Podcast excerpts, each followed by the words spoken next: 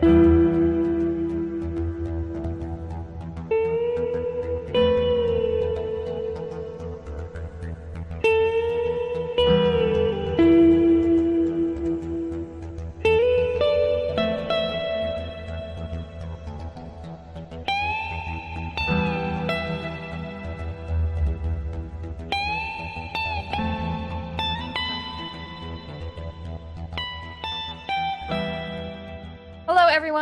welcome to another episode of the Skeptic Hangout, the place where we sit back, relax, and discuss some of humanity's most controversial and intriguing concepts through the lens of skepticism.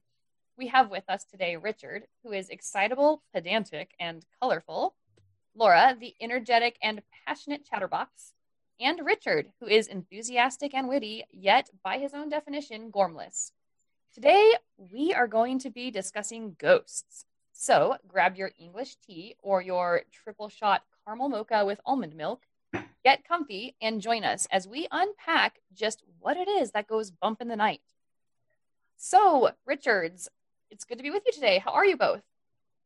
Very good, and I like how uh, in the script for the intro you didn't check that I was drinking English tea, but it's absolutely what I'm drinking. So Oh, there's no doubt in my mind that being an English person, you're drinking English tea. I, th- I think it's absolutely necessary that as English people we drink English tea. Yeah, just like it's un American for me to not drink coffee. All right, so today's topic is really intriguing. And to be perfectly honest with the audience, we have deliberately underprepared for this. So today's topic is ghosts, which I think is really intriguing um, because it gets away from some of the more um, religious supernatural ideas into this more just sort of widespread, um, sort of a, a supernatural phenomena. So to start, either Richard, I'll let you guys fight over who goes first. What is your concept or what is your take on whether or not there are ghosts and what ghosts are? um, I'm happy to start. I think um, it's interesting because now it, it, it ghosts sort of fit into quite a few different categories when we think about them. I think in culture, there's sort of the you know actual haunted places. I use air quotes a lot for people on the podcast, but actual haunted places um, with ghosts that are seeking to do harm, or it's like people perceive it as this sort of real, actual event that's happening. Uh, whereas there's also this sort of cartoony, sort of playful story ghost that we have in lots of fiction and TV shows and films and things. Um, and so I think it's interesting because um, we do have those two sort of very different ideas, and they're taken with very different levels of seriousness. Um, and some people are convinced that it's actually a thing in their lives, and other people dismiss it entirely, um, whether or not they've actually investigated it or sort of thought about it in a skeptical sort of sense. Um, yeah, it's really interesting, and I think especially with how, and I'm not incredibly knowledgeable about this, but how there are similar sorts of ideas in lots of cultures across the world, which differ in, in various sorts of ways, but all we could sort of consider as being ghosts or spirits or those sorts of things as well. Uh, so yeah, it's a really interesting topic, I think.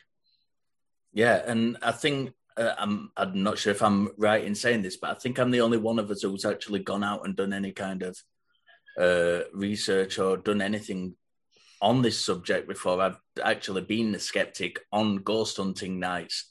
So, So Laura said you deliberately running episode. underprepared, but you've done actual field work. So. Okay. Well, f- field work's a little bit loose, but yeah.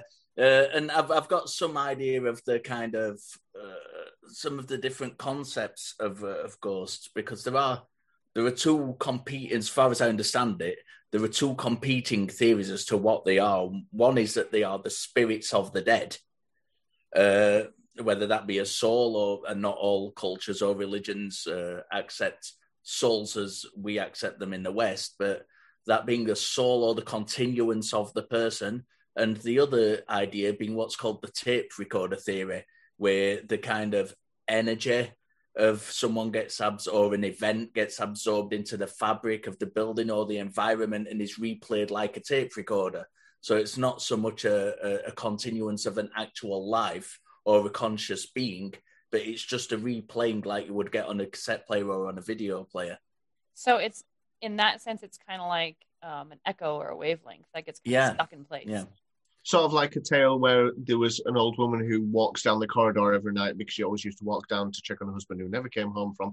Well, I'm just making some random story, but you know, yeah, yeah, yeah, yeah. it's not like that ghost of the person interacts with the world or anything. She just walks down that corridor every night. and It's that's it. just a replaying, yeah. Yeah. And There's and no there are ex- consciousness to it.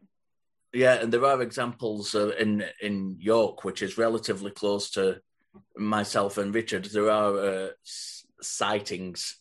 I've got to say that in air commas for people who are listening on on one of the non-video platforms that uh, people have had where they've actually just seen things replay. That, for example, in the cellar in York, there was uh, a, a Roman army scene, and it completely ignored and didn't interact with the person who witnessed it. It just it, it was literally just like a replaying of an event. But going off that briefly, one thing I did want to ask, I've asked this question uh, recently and I didn't actually get an answer, so I'm dying to hear Laura's take on Oh, this no. because in Britain, and uh, Richard may disagree with me here, so it'd be interesting if you could jump in if I'm wrong here. Whereas religion's not quite so prevalent as it is in America, I think the belief in ghosts and spirits and lots of woo like that, star signs and things, is held by a pretty large proportion of people in our country. And I'd, I'd, I'd say well into the 90%, upper 90%. And, and I was wondering what the American take on that was. Yeah, so hang on while I Google that percentage really quick. No, I actually I have no idea. So um I do know many, many, many people who have ghost beliefs. Um it's actually pretty common, but I couldn't give you um an idea of the broader populace like across America, how many people believe. Um, or like the percentage of how many Christians believe versus non-Christians. Um, but Yeah, I've known, I've known people of all like of all religions, of all walks of life, who have a really strong sense that there's some sort of spiritual world out there that interacts with us that includes the spirit of um, like people who have passed on, like spirits that are either stuck here. Like I, I don't know, I've heard different explanations. Um, but yeah, I would say it's pretty prevalent. Um, I think lots of those ideas are mixed in with sort of latent, watered down, blurry religious ideas that people have. So, like, there are lots of people who would, uh, in Britain, call themselves Christians, possibly more culturally Christians than actively practicing and believing Christians, who have ideas about, you know, heaven and have de- ideas about what happens when someone passes away. Um, and I, I do agree with what you said, Richard, in terms of um, you know lots of people have those sorts of interplaying spiritual ideas that are all sort of kind of loosely connected, but are not backed up by anything, and people just sort of accept them without investigating them like at all. Can I just Uh, interrupt you and just ask you one thing, Richard? Do you get the phrase? Because I get this phrase quite often from people I know who say, I don't believe in God, but I do believe in something. I've Yeah. heard that. Something, There's definitely something out there. not anything in particular, just something. anything, just something vague and I- I- undefined. I think it's hard as well because all of these ideas about like ghosts and stuff are to do with often, you know, death. And I think death's a really hard thing for us as people to to tackle generally, individually, because uh, you know, even admitting, you know, that we will ourselves one day die is a difficult concept to think about and to meddle with and you know, knowing people who we've loved so deeply who have then passed on uh, passed on. You see, even my language is if you know they've not passed on anywhere. They've you know they've Crossed died. over. yeah, crossed over onto a better place, and it's all these euphemisms and things which help people have these ideas about that sort of ongoingness and the continuation of someone after they've died, whether or not you have an active Christian, Muslim, you know, whatever belief it is, or like in Buddhism with reincarnation, or that, like, whether or not you have those beliefs, lots of people still cling on to that idea of some sort of next step and uh, you know the, the the time after death and you know people being in a better place or they're still with me now. And i i i, I completely understand that tendency and that that will to hold on to those ideas it makes sense completely in terms of you know a, way of comforting yourself and other people and and that sort of thing but it I guess it can also potentially be a, a dangerous or damaging thing to continue to think about if it's, you know, not back to. I mean, certainly it's not the time to, you know, start talking pedantically about ideas when you know someone's uh, had a, a, a, passing away of someone they loved or something. But like, I think it can be really damaging holding on to those ideas sometimes, which isn't necessarily 100% related to ghosts, what we're talking about, but I think it's all sort of linked in that, that general way of, like you were saying, those spiritual ideas in general. Yeah, I think because, sorry, Laura, go on. Oh, no, I was just going to say, um, I, I agree with you in a sense that um, there's sort of a hopefulness there or a wishful thinking mm-hmm. thing. But then there's also this other side, and they're they kind of they're both separate, but I think they intertwine together. I just hit the microphone, so I hope it didn't cause any disturbances. But um, because I'm active with my hands, um, there's there's kind of two things that play into the ghost belief that I find interesting, and one is that like hopefulness and that well, my loved one isn't really gone, or um, people can still be with us. But the other side is the something really weird just happened and I have to explain it. And my brain has to justify what just happened. And so they're kind of, they can interrelate, but they can also be completely separate concepts where, like, oh, this really crazy thing just happened in the, the next room where there was nobody else in the room. And I need to explain it away. And our minds are just terrifically good at coming up with all sorts of crazy justifications. And so I think, I don't know, I think that if we're going to talk about that, I think that there's two sides that we need to kind of discuss. I think I think our good minds are good at coming up with explanations because they're really bad at actually interacting with the world. And, and, you know, if, if if there is something that uh, we we may see out of the corner of as eye that we're not quite what aware of, of aware of what it is, as we tend to have this thing that you know we've not seen it properly, we've not understood it, so we need to create this thing. We need to create this explanation yeah, we haven't. And I have answers. Yeah.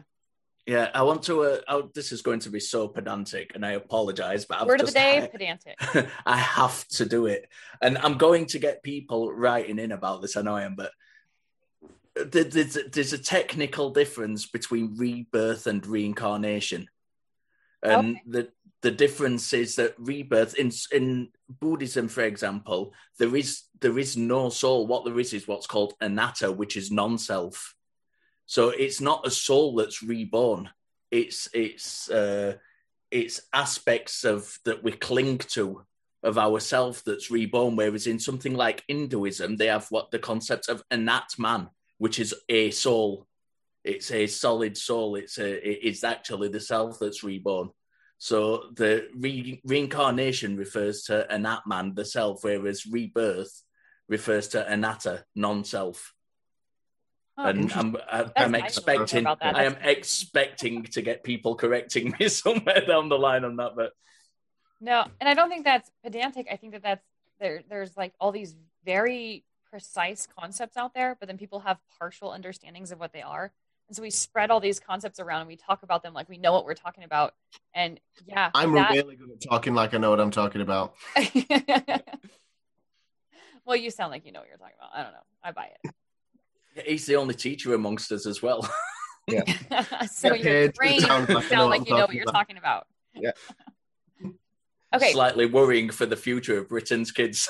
oh, it's all fine. or at least the 20 that are in his class, right? Yeah. yeah. okay. So we talked about two different concepts. And, and I want to kind of like get into them more and talk more about them. But I wanted to introduce a third concept that we can kind of toss around. And I wanted to know what you guys thought about it. Um, one thing that I used to believe, um, especially when I was a Muslim, because there's a lot of like in Islam, there's a lot of um, creatures that live on different planes. Like the jinn are people just like us, but they live in a different plane of existence. so, one of my concepts of ghosts um, back when I was a believer in ghosts was that they weren't even like the souls of people or anything like that, but they were sort of like these crossover sort of images or um, sort of this way in which this other plane of existence sort of melts into ours or bleeds into ours or anything like that, like where we can sort of perceive them and they can sort of perceive us, but not fully. It reminds me of about half a dozen Doctor Who scripts that I enjoy. yeah. Watching. So let's talk Doctor Who for next hour.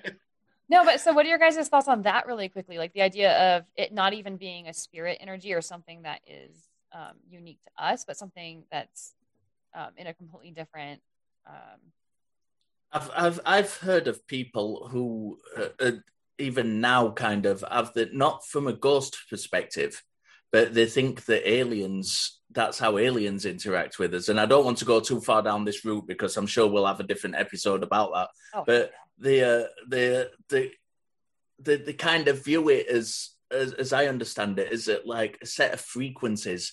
Like we can see so much on the light spectrum, but yeah. we can't see infrared. And I think people have this idea that realms of existence are kind of the same thing that they're on a frequency and where we can only perceive so much of uh, any one p- frequency and on this spectrum and the ghosts or uh, in some cases aliens or other beings like the jinn probably are, are seeping through those frequencies or maybe uh, beings that can interact on more than one of those frequencies at once. Seeping is a good way of putting it yeah. Or like there's sort of a a bumping into like our frequency and their frequency somehow interact yeah. on this very small scale that causes us to observe a phenomena but it's really just a misunderstanding of um, this whole other plane of existence.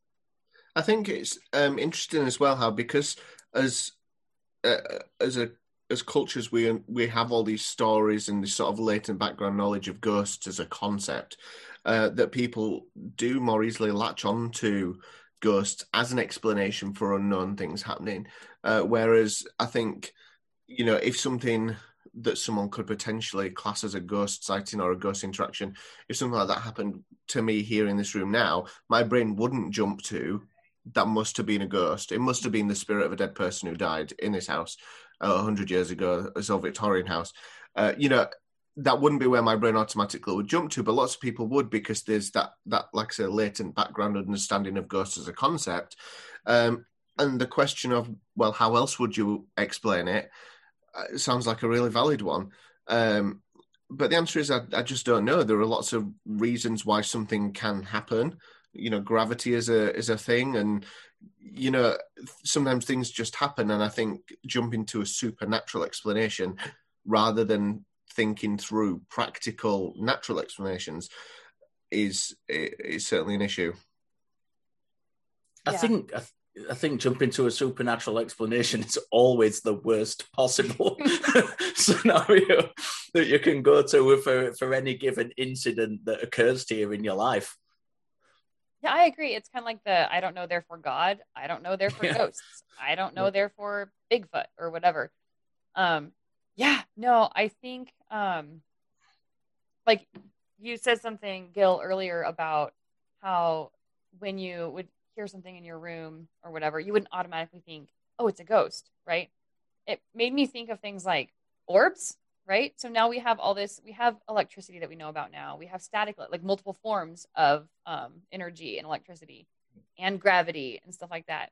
So it's interesting to me that people think of orbs as being part of the spiritual world or somehow being connected with ghosts um, when we already know we have so much like physical phenomena that we're just now learning to understand and we're just now discovering what are your guys' thoughts on that it's uh, funnily enough but i've uh, if if if you watch this back if you if you're watching this on youtube and you watch this back and if you look on gil's camera you will see several orbs that have gone past it's uh, but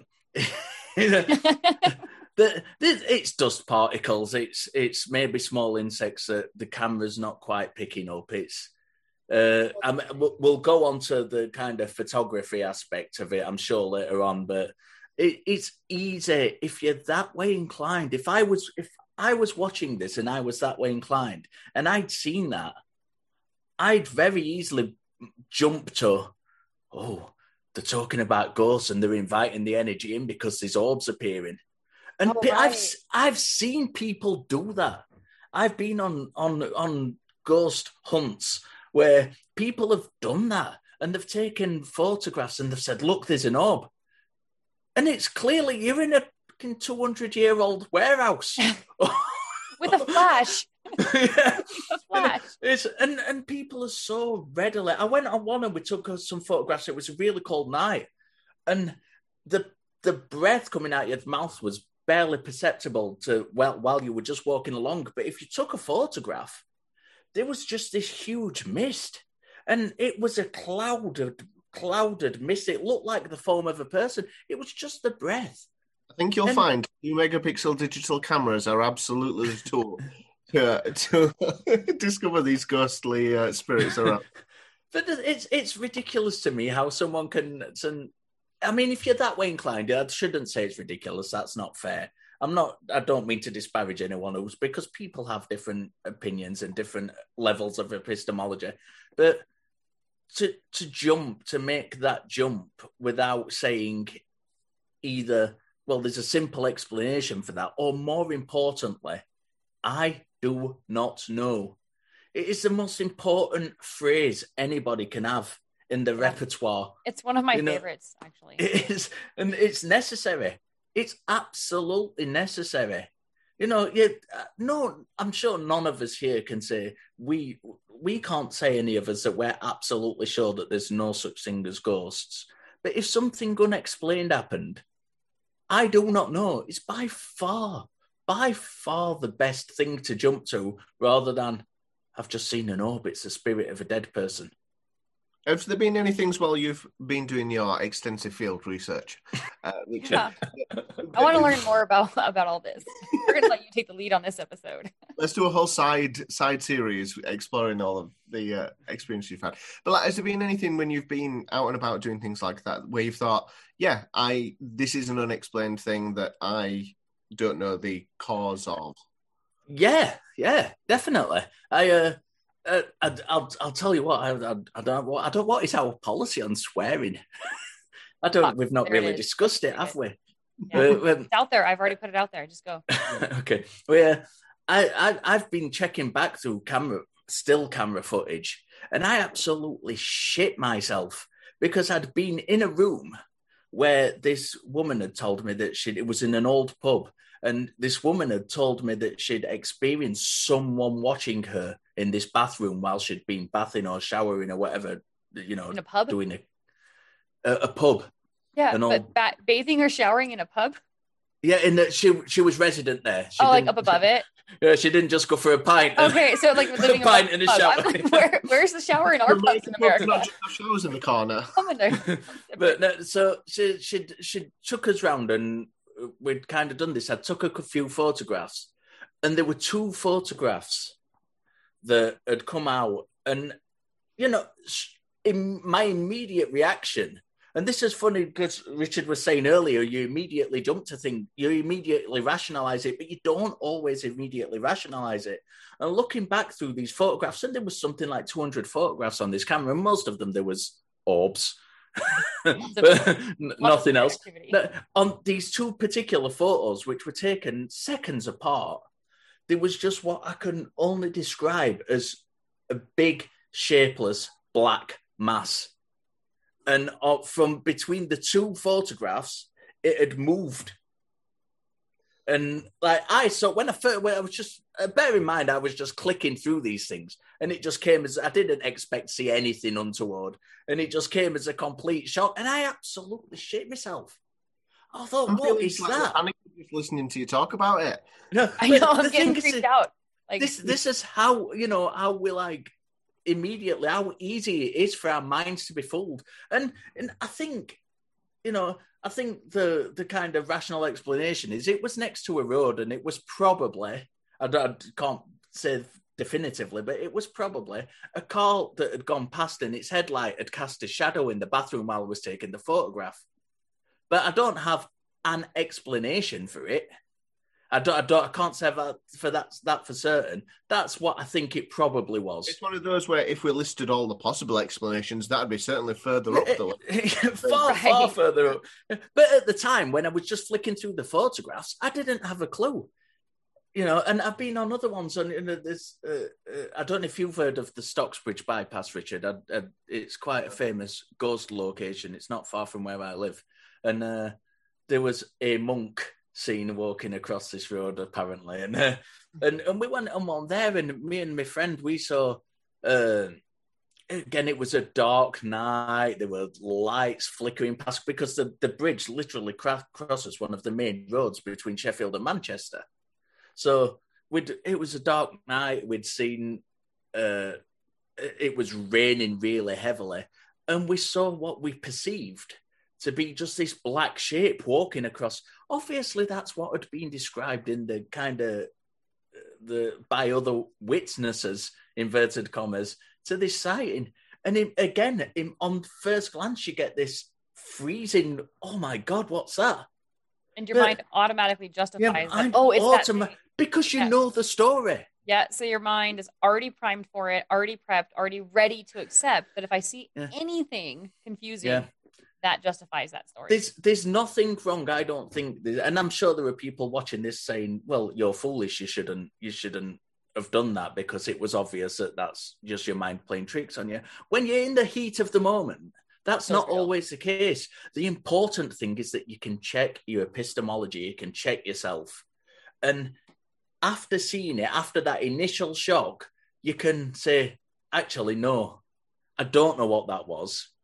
There's there's actually no evidence whatsoever that it was a monk. I didn't see a monk walking across a bridge. I just saw a black indiscernible shape on when I'm on a bridge with on a rainy night when it's dark with lots of cars going underneath with the headlights reflecting.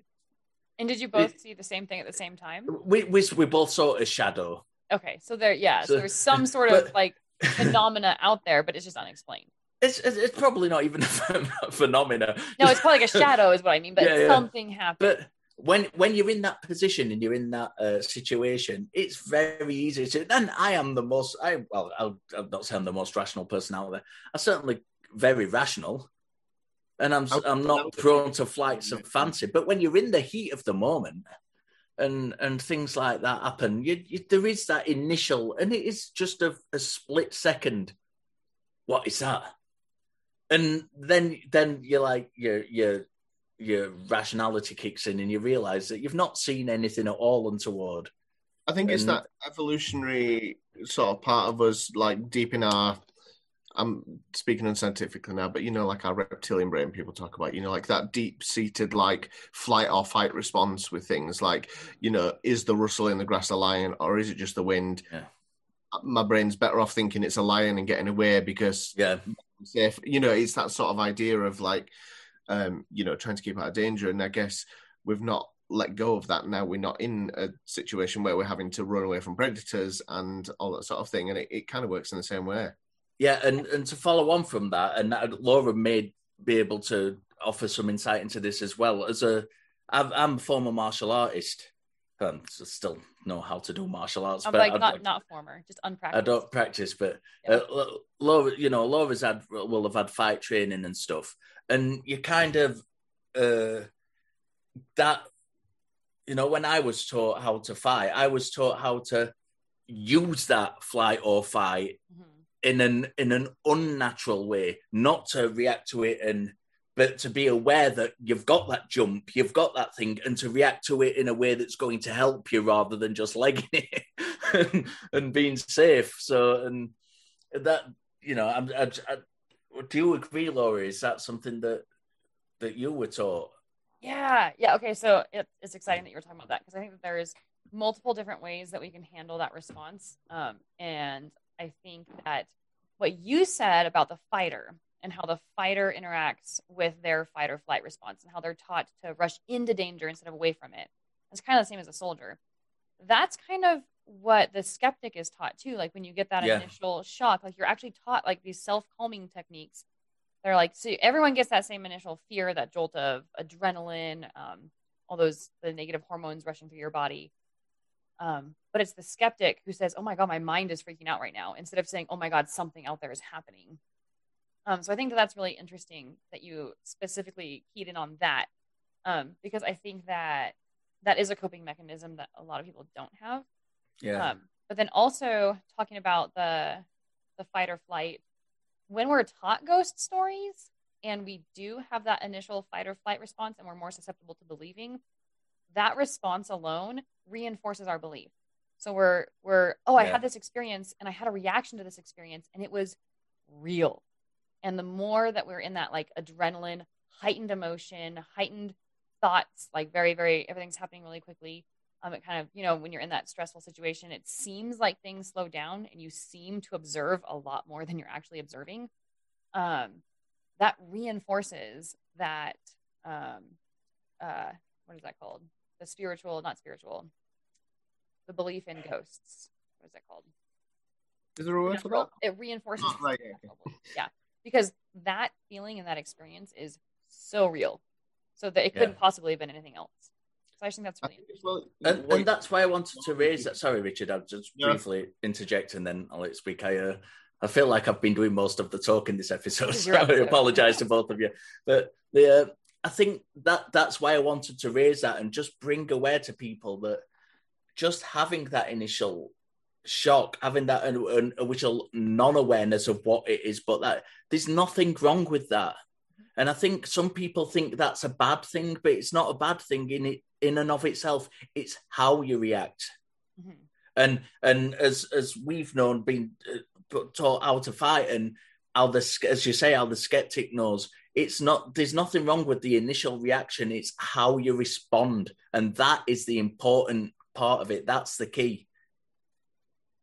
Yeah. Yeah. No, go ahead. You go ahead. It's your turn. Sorry, um, I was just wanting to pick up on you mentioned uh, Laura about stories, and I think ghost stories are a really interesting aspect of all of this in terms of because humans are uh, brilliant at telling stories, and we really value stories about things. I could even turn what Richard talked about the shadow on his photo on that trip into a really exciting ghost story that I could tell people, and they'd be interested to hear about it, and they'd be, you know, when you've said to me already, Richard, just telling that story that it was probably just a car passing and a shadow moving. I could turn it into a really interesting story that people would be really intrigued to hear about. They may even decide to pass on.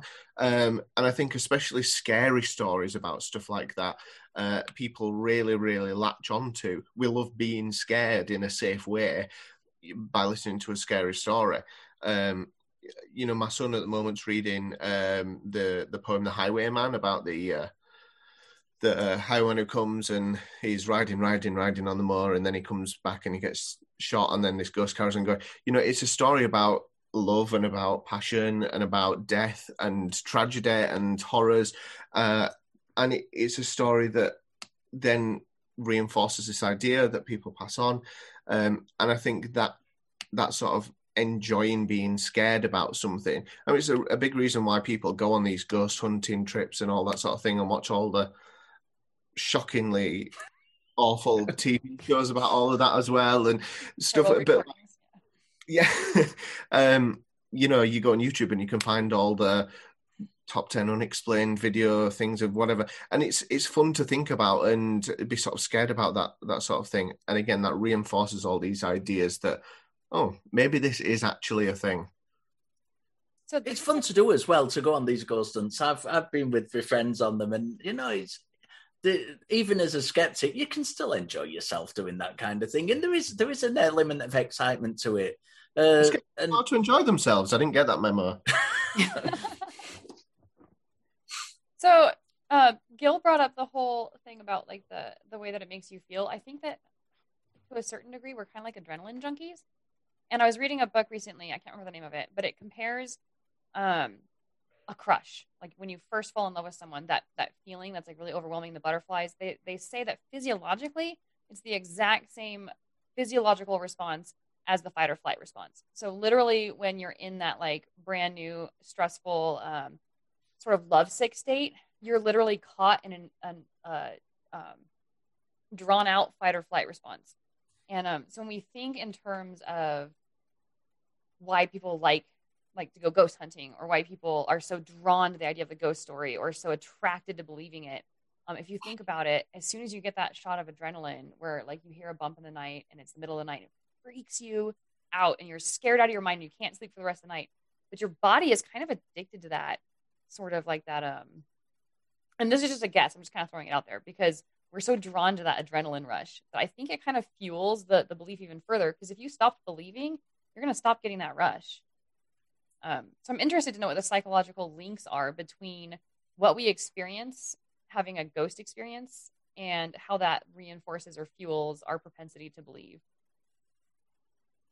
That's a good a, good- a good question, and uh, I think I don't I don't know. I, I know Derren Brown's done some stuff uh, regarding belief and the links between belief and psychology. There's a really good book which I just happen to have oh on your a copy of here called I don't know if you can see that paranormality Yeah. by Professor Richard Wiseman, and that actually goes into. Uh, uh, it's got experiments in as well with barcodes that you can actually go and have a look at things on YouTube and things. But you can. Uh, that's got uh, experiments in uh, about uh, how we link to things and how we perceive things uh, that that we consider paranormal, but it's actually just normal psychology.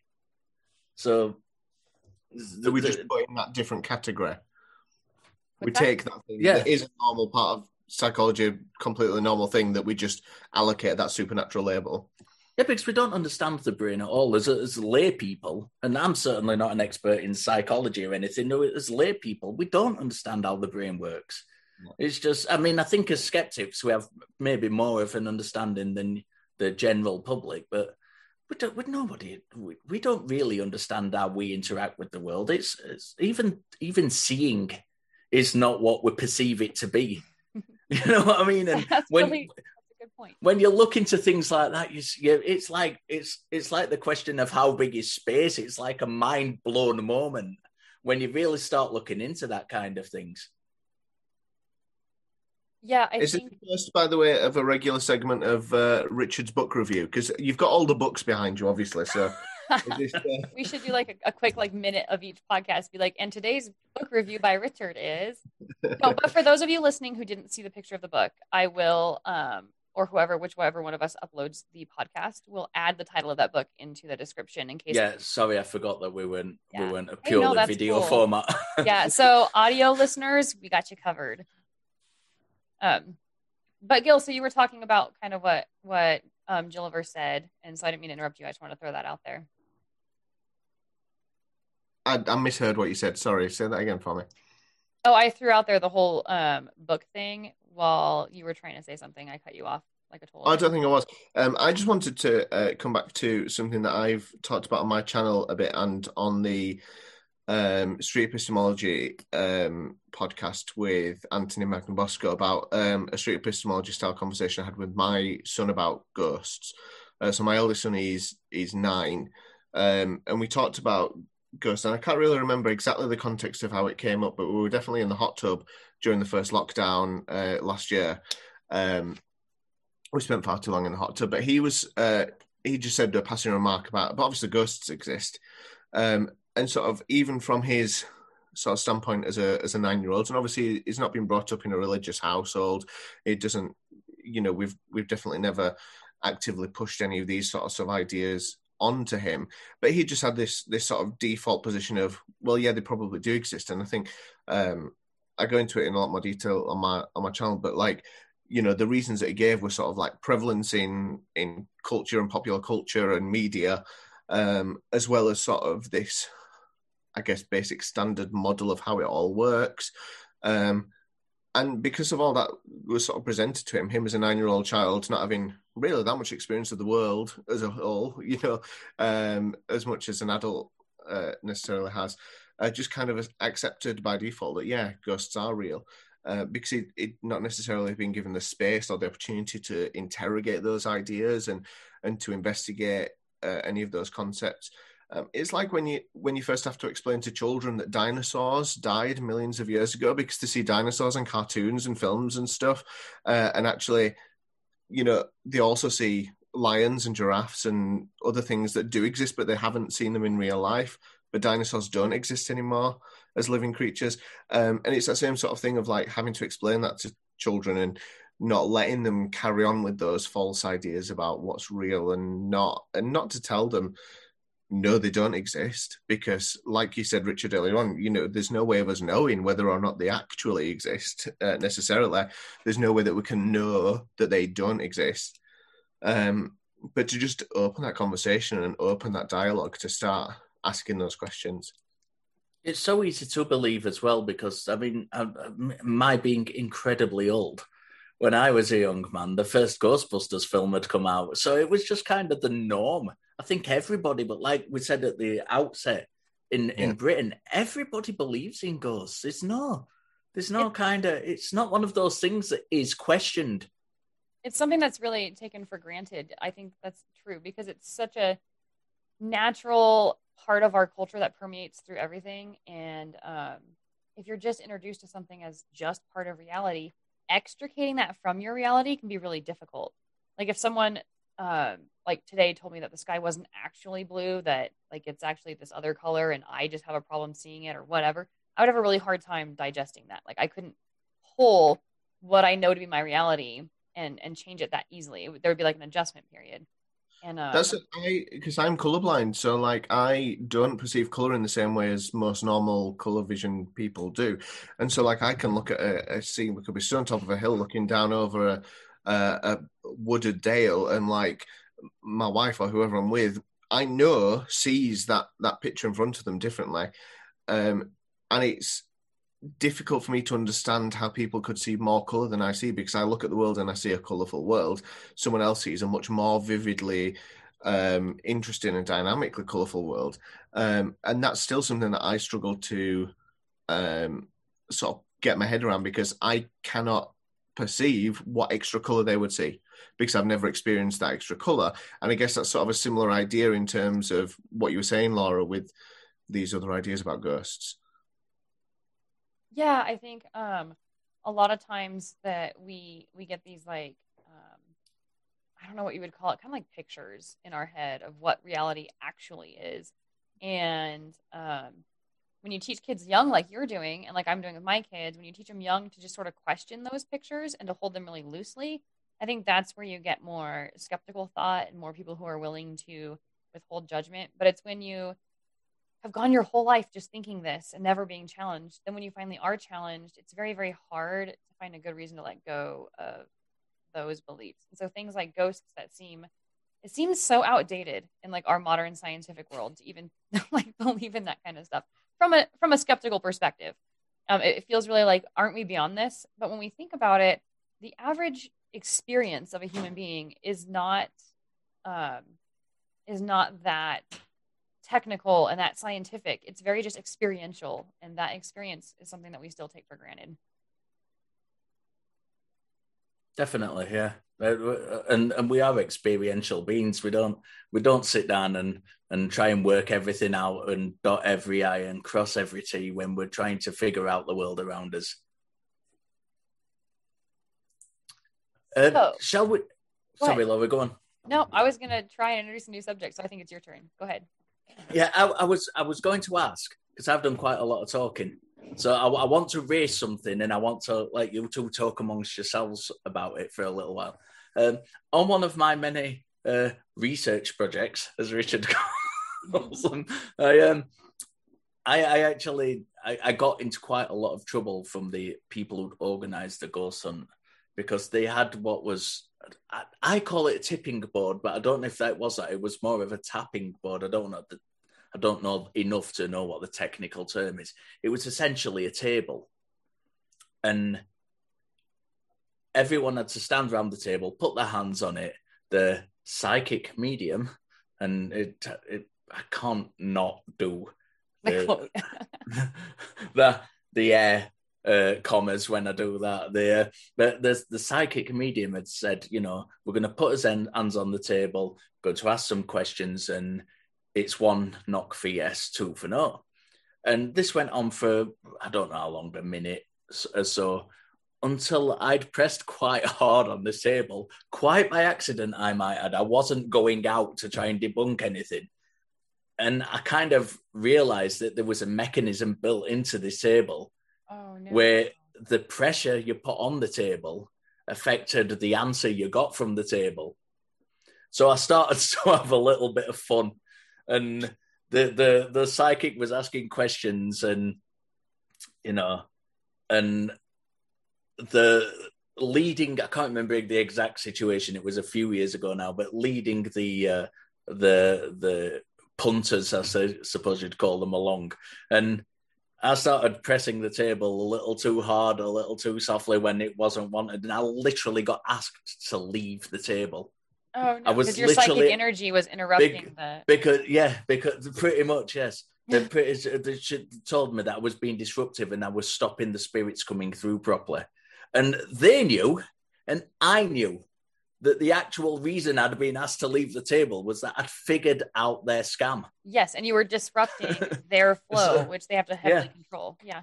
So, so what's what's kind of your two opinion on in particular things in like that where uh, people deliberately go out to try and con people, and in a larger picture, what's your uh, opinion on the fact that we we have people who are psychic mediums, celebrity psychic mediums, who are earning thousands and thousands of pounds from doing this. Do you think there should be stronger regulation in that area? Honestly, I think so, okay. yes, but I'll let Laura start because she's started before I did. So go well, for I it. was, I was gonna say honestly, that should almost be like its own podcast episode because to me, psychic mediums, and that whole genre of activity is its own conversation that um, that I think we can get more heavily into, especially in terms of conning. But if we want to keep it in like the ghost context, but still kind of touch on what you're talking about, I wonder about that a lot with like the haunted houses, where you have people who manage like these old hotels or like an antique shop or something, and there's these stories, um, and guests come and they have these experiences. Um, that is something that I do wonder about um, whether we can draw a conclusive, um, conclusive conclusion, whether we can come up with a conclusive answer or not. Um, that's Think a something. lot of places like that can be just for fun, you know. Like if you go to, like you mentioned, York, uh, Richard, is a place where there's lots of places like that because York's such an old city where there's been uh, plenty of death all over the shop there.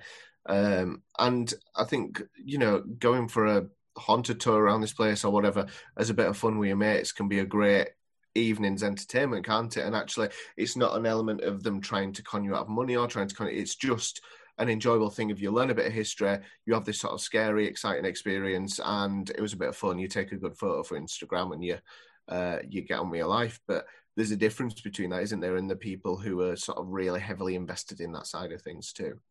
Yeah, so I think the difference would be whether or not there's any sort of deliberate um, uh, misleading of people. So if if it's just like a historically haunted house and everyone kind of accepts that oh we've had these experiences and it's haunted and you've got somebody managing it and they're you know getting paid to let people come in and see it, I don't really have an issue with that as long as they're not creating sounds or using mechanisms to create experiences. I think it's when they know that it's not haunted and they're deliberately kind of creating this environment and then and then presenting it as actually haunted. They're not saying here's a haunted house experience. It's not really haunted, but come have this experience.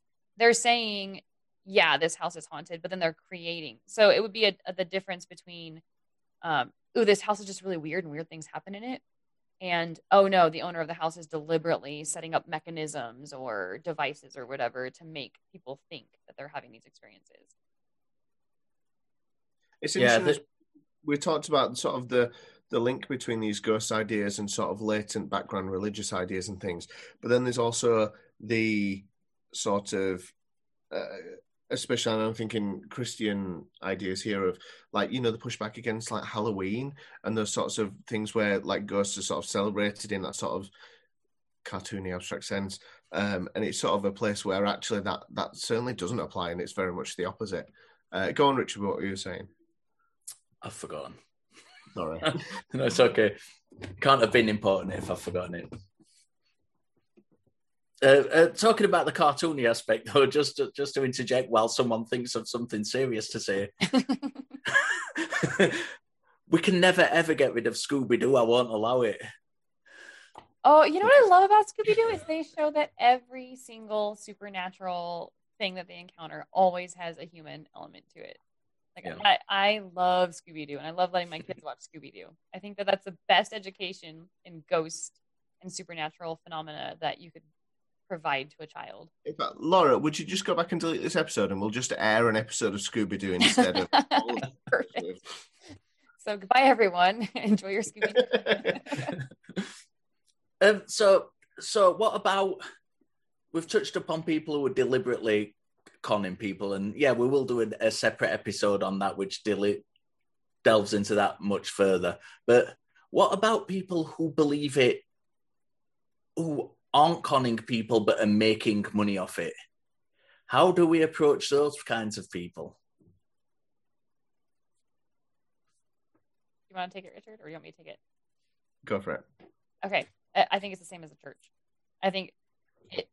So to me, it's you can't really stop it, um, and legally or morally, I don't even know where to start with that. Um, I think it would be something that we'd really have to like, we as like a society would really have to come to some sort of decision about. But that happens all the time. Psychic mediums, the church, ghost hunters. Like, um, where do you draw the line? Um, honestly, like I'm just as much against it as I am against the church collecting money for their claims um, and being able to do the things that they can do. Now, charities that are run by church, different. Like for all you listeners out there, the churches that take that money and they go help people and it's donations for charity, great stuff. When you're talking about donating to an idea, like the idea that Jesus is the, the risen Lord, or the idea that the psychic medium is going to read my palm, or the idea that um, this guy is going to take me on a ghost hunting adventure, um, I think that there should be a level of scrutiny involved to allow those kinds of businesses. But because I think it's it's easy to say, well, if people are happy to spend that money on that on that cause, on that person, on that organization, on that idea, then fair enough. But I think it's hard to know the difference between someone who's just happy and willing to spend that money on that aspect of their life and someone who is manipulated or sort of mm-hmm. pushed into that situation as well. It's a it's a hard distinction to draw. Yeah, and, and, and I don't also I also think it's not only I don't think it's it's just as simple as saying if they're happy to do it, let them do it, because some of these things can be inherently harmful, and they might be happy to do that, but they might also be being really harmed by that at the same time. And I think too many there's too many instances of either the programs or these people who take people on tours of supposedly haunted buildings and things where there's a little bit of small print that says for entertainment purposes only. And and that that seems to cover them for the fact that they're blatantly lying to people in a lot of cases and but legally they're covered because they've just said it's up to entertainment purposes. And if you're willing to spend your money on that then you're allowed to be psychologically damaged for maybe the rest of your life because someone's put a small disclaimer in. So wouldn't a good solution then be like more education and teaching kids and young people more critical thinking and skepticism so that it's not about you can't eliminate the con artists you can't eliminate the people that um, are gathering money um, based on lies, but you can increase the amount of people that won't buy their BS.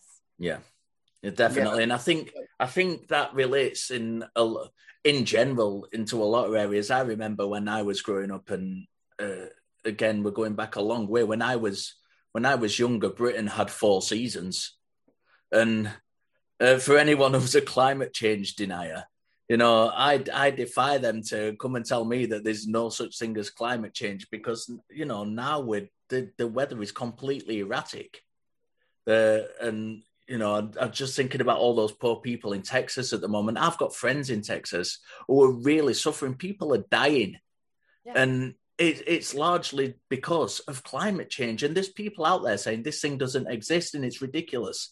And you know, I've seen firsthand the the the climate has changed. But the generation before me, they weren't interested in doing any kind of environmental uh, activism or anything. There, there were pockets. I'm not saying they, it was completely uh, because obviously in the sixties and this, no, not at all. And and my generation, we had we had people coming into school telling us about climate change, and from my generation onwards, people are much, much more aware of it now. And it doesn't really, without meaning to be rude to anyone who's older than me, it doesn't really matter what the older people think because they're not one who are going into the future and teaching their children. And if we can teach children about critical thinking and skepticism and how to un- understand and analyze these things, then it doesn't matter if the parents believe in ghosts or psychic or mediums because they're the ones who are going to be teaching their children. And yeah. I think that's that's the way we should address it, rather than laying down a whole body of legislation saying you cannot do this. Hmm. we should have better education in schools, vitally in schools. Oh, and, yeah. And and to teach people about, I mean, Richard's probably in a better position to talk about what the education system is actually like.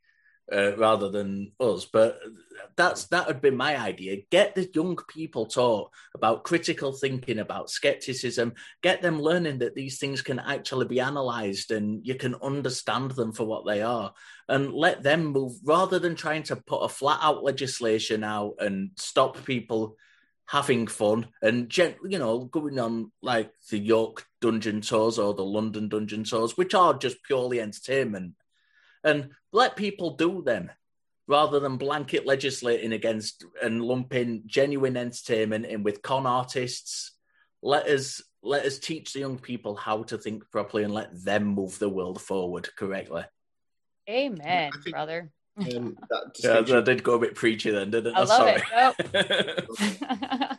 yeah, I think it's that difference between you know teaching people what to think and teaching people how to think. Yeah, but yeah. knowing how to teach people how to think is then the sort of step behind that, which is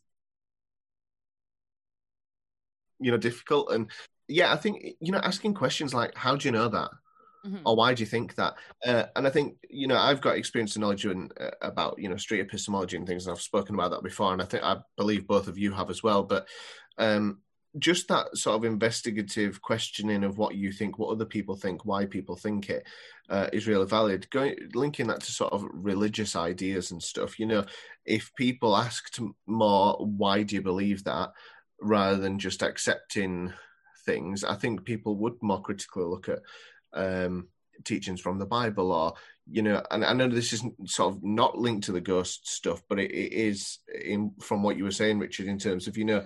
Um, we know that because it's in the Bible. Well, why do you believe that the Bible is a source of evidence or uh, a thing to be trusted?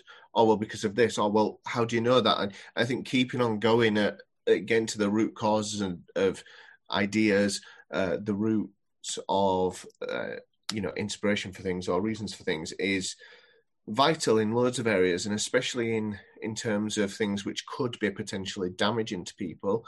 You know believing in god or believing in ghosts or believing in aliens doesn't necessarily inherently cause anyone damage in any sort of way in and of itself. It's it's what you do with that information how you let it affect your life and how you let it affect the decisions that you make and the judgments that you make that affect other people and that's where there can be issues and i think yeah just i mean it's what skepticism's about obviously isn't it like in interrogating those ideas and thinking, why do I think this? Why do you think that? Um, is the crux of all of it, really. Uh, and yeah, I agree with basically everything you said, Rich, about uh, education being a great place for that because it's somewhere where you sort of there's that disconnect between the family environment where you are, which might hold a certain religious or spiritual idea, um, you with other people with other ideas and other um, other sort of backgrounds and things. It's why this conversation between us three is working so well because we've got you know commonalities, but also a range of experience and ideas and perspectives.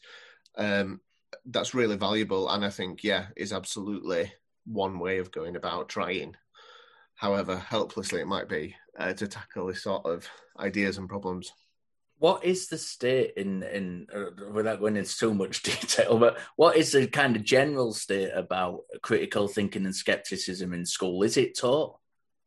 Um uh, no um not I, I, mean it would be up to individual teachers essentially. Um i mean there are aspects of uh, the national curriculum in terms of looking at ideas but it certainly isn't a big focus. The the curriculum moment's very knowledge based um so knowing things is more important than thinking about things in a certain way because knowing things passes tests. Um, mm. and so and obviously we get judged as a country educationally compared to other countries based on passing tests. And obviously those league tables are more important than thinking skeptically about things and um, interrogating ideas. Obviously that's a broad statement that i've just made and is certainly not applicable to um, every you know. Disclaimer. Yeah, for entertainment purposes only. Um, but um, yeah, I, I, so it's not there in a big way, uh, and certainly when you as teachers are incentivized to get children to pass tests, um, uh, it, it's hard sometimes to justify that prioritization. So I love that you said that because while I was waiting for my turn to talk, this is what I was thinking about like the whole time was getting kids to be comfortable saying and to give them the permission and the freedom to say I don't know, because mm-hmm. pretty much their entire education from the time they start. Um, for us, it's elementary school. I don't know what you guys call it, primary school, or I don't know what it's called, but um, up till they graduate or go off to college is that you have to know the answer. And if you don't know the answer, you're wrong or you're deficient or you're stupid. And so a lot of times, like there's a, an innately, like it's taught from such an early age that it's more important to have an answer than to have the right answer or to not have any answer at all. So I think if we could get kids more geared toward, I don't know, or let's go find out. Um, me homeschooling my kids, I'm in a really like unique and pretty awesome um, situation where I get to decide like how much I expose my kids to or don't, and how much I let them explore learning on their own. And so I get to teach them that, um, and I let them hear me say I don't know as often as possible. But if we could do that for children, um, along with the critical thinking and along with the skepticism, it will alleviate a lot of that pressure to um, to come up with answers, and like even if they're bad ones, you know. I don't know. Often even adapting the answer of I don't know to I don't know yet as well. Like it doesn't have to be I don't know full stop. Right. Um, you often I don't know question is a really good uh, leap pad onto finding out an answer that might just not be known yet. Um, and so that word yet is also an important one, I think. So one, thing that we're taught in the military in giving briefings is because uh, we have to, you know, you research the briefing and you have all the information, and then um, at the end, guaranteed, there's gonna be someone like an officer or something that asks a question that you don't know the answer to. And so we're taught as briefers to say, um, I don't know or I don't have that information right now, but I will get back to you on that. And then we're taught to follow up. Like we're supposed to send an email or walk over to their office or um, look it up and, and reapproach it and tell everybody, like, okay, this was the answer um, and follow up with that. So it's interesting that you say that. Like, um, I don't know yet, but I will find out for you. Yeah. But what if you can't find out? Then you follow up and say, I don't know. I, we weren't able to find the information you were looking for.